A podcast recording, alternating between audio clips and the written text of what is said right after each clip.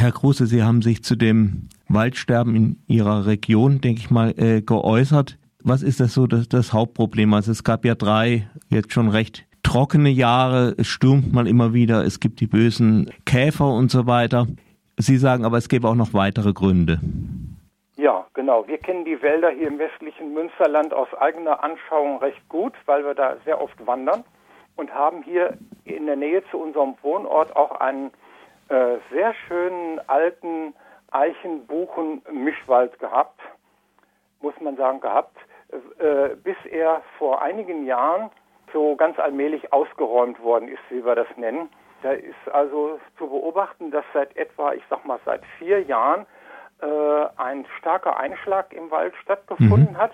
Und zwar wurden in erster, äh, im ersten Schritt die Naturdenkmäler herausgenommen. Das waren also riesige, alte, jahrhundertealte Bäume, die mhm. sind äh, nahezu komplett verschwunden, zum Beispiel in einem Wald in Lechten-Asbeck, hier wo wir hier wohnen.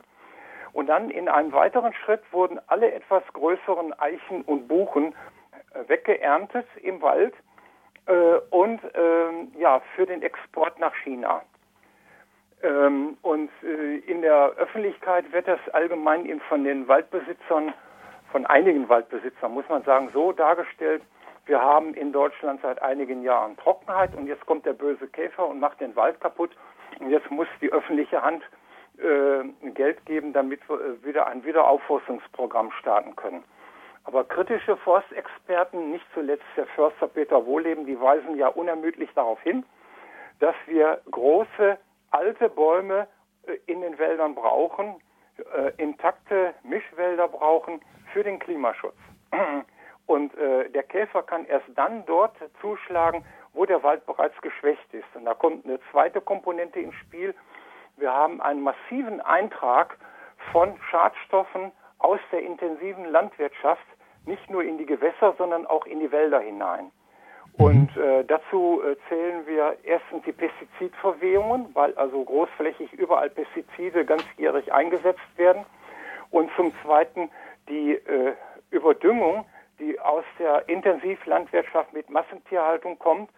ja, wie kommt Dünne, Düngung in den Wald? Also ich meine, das ja, ist ja im Boden, das ist Gefahr hinein. fürs Grundwasser, aber... Ja, ja, die Verwehungen in den Wald hinein, dazu gibt es zum Beispiel, äh, ist wissenschaftlich nachgewiesen, ein Baumrindenmonitoring, mit dem man genau nachweisen kann, dass zum Beispiel in ein Naturschutzgebiet in Brandenburg äh, Pestizide hineingetragen werden, die aus der angrenzenden Intensivlandwirtschaft kommen.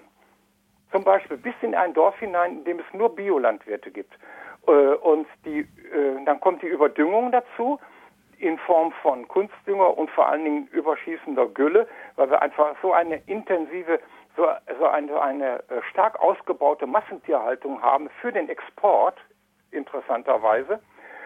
Und von dort kommen natürlich sowohl von den Feldern, wenn dort die Gülle aufgebracht wird, das führt zu Ausgasungen, man äh, nimmt das wahr durch Ammoniakgeruch, der also auch die Lungen reizt. Mhm. Und diese Ammoniaküberschüsse, diese Überdüngung, Stickstoffüberdüngung kommt auch in die Wälder hinein und schädigt die Bäume so vor, dass sie auch anfälliger werden für Pilzkrankheiten und für Schädlingsbefall. Das ist von Forstexperten bestätigt.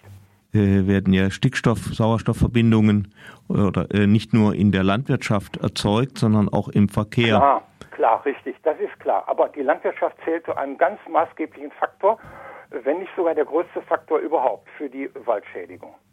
Und äh, das was ist nicht zu unterschätzen. Da kommt ja noch dazu, ja. dass dann auch andere Dinge, ja, die vielleicht im Wald auch schaden, wie äh, Feinstaubproduktion. Also wenn Gülle ausgast bei Wärme, weil es äh, dick auf den Feldern aufgetragen da liegt, dann führt das ja auch, was viele auch gar nicht wissen, zu Feinstaubproduktion. Und dieser Feinstaub kommt ja auch in die Wälder. Und die, die Bäume äh, können zwar Feinstaub äh, ausgleichen und äh, verarbeiten, aber das ist eine weitere zusätzliche Belastung. Jetzt hat sie vorgesagt, dass auch gerade der Erhalt der großen alten Bäume äh, wichtig wäre. Können Sie ja. das noch ein bisschen näher erklären?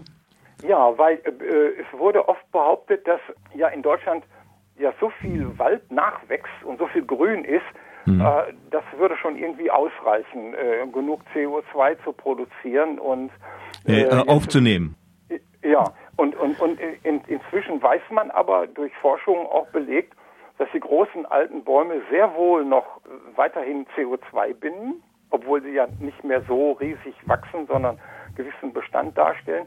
Und die sind auch wichtig im Wald, äh, weil im Verbund äh, die Bäume, äh, man sieht ja oben äh, die Kronen der Bäume mit den Blättern, aber das wichtige Leben der Bäume spielt sich auch unterirdisch ab.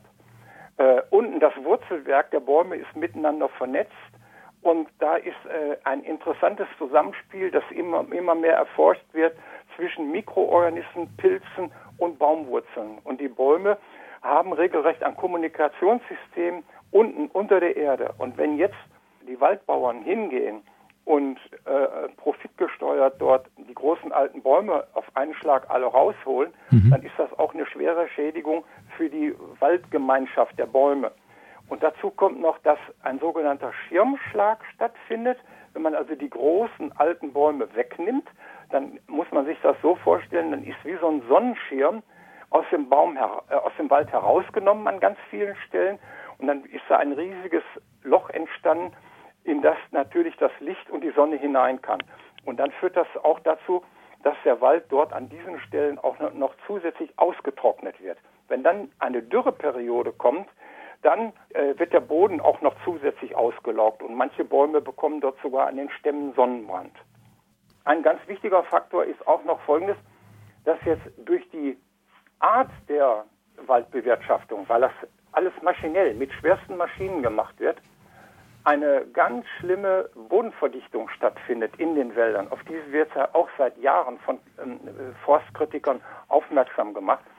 Diese Bodenverdichtung führt dazu, dass vielleicht einige Jahrzehnte, wenn nicht sogar Jahrhunderte, der Boden dort geschädigt ist. Und ähm, mittlerweile äh, wird das so gemacht, dass etwa alle zehn Meter eine Rückegasse ist, durch die schwerste Fahrzeuge fahren und den Boden dort verdichten. Und das zusammen mit diesen wahnsinnigen Auslichtungen, mit diesem Schirmschlag, mit diesem Austrocknen äh, auf äh, künstlich geschaffenen Lichtungen, äh, ist natürlich eine enorme Waldschädigung.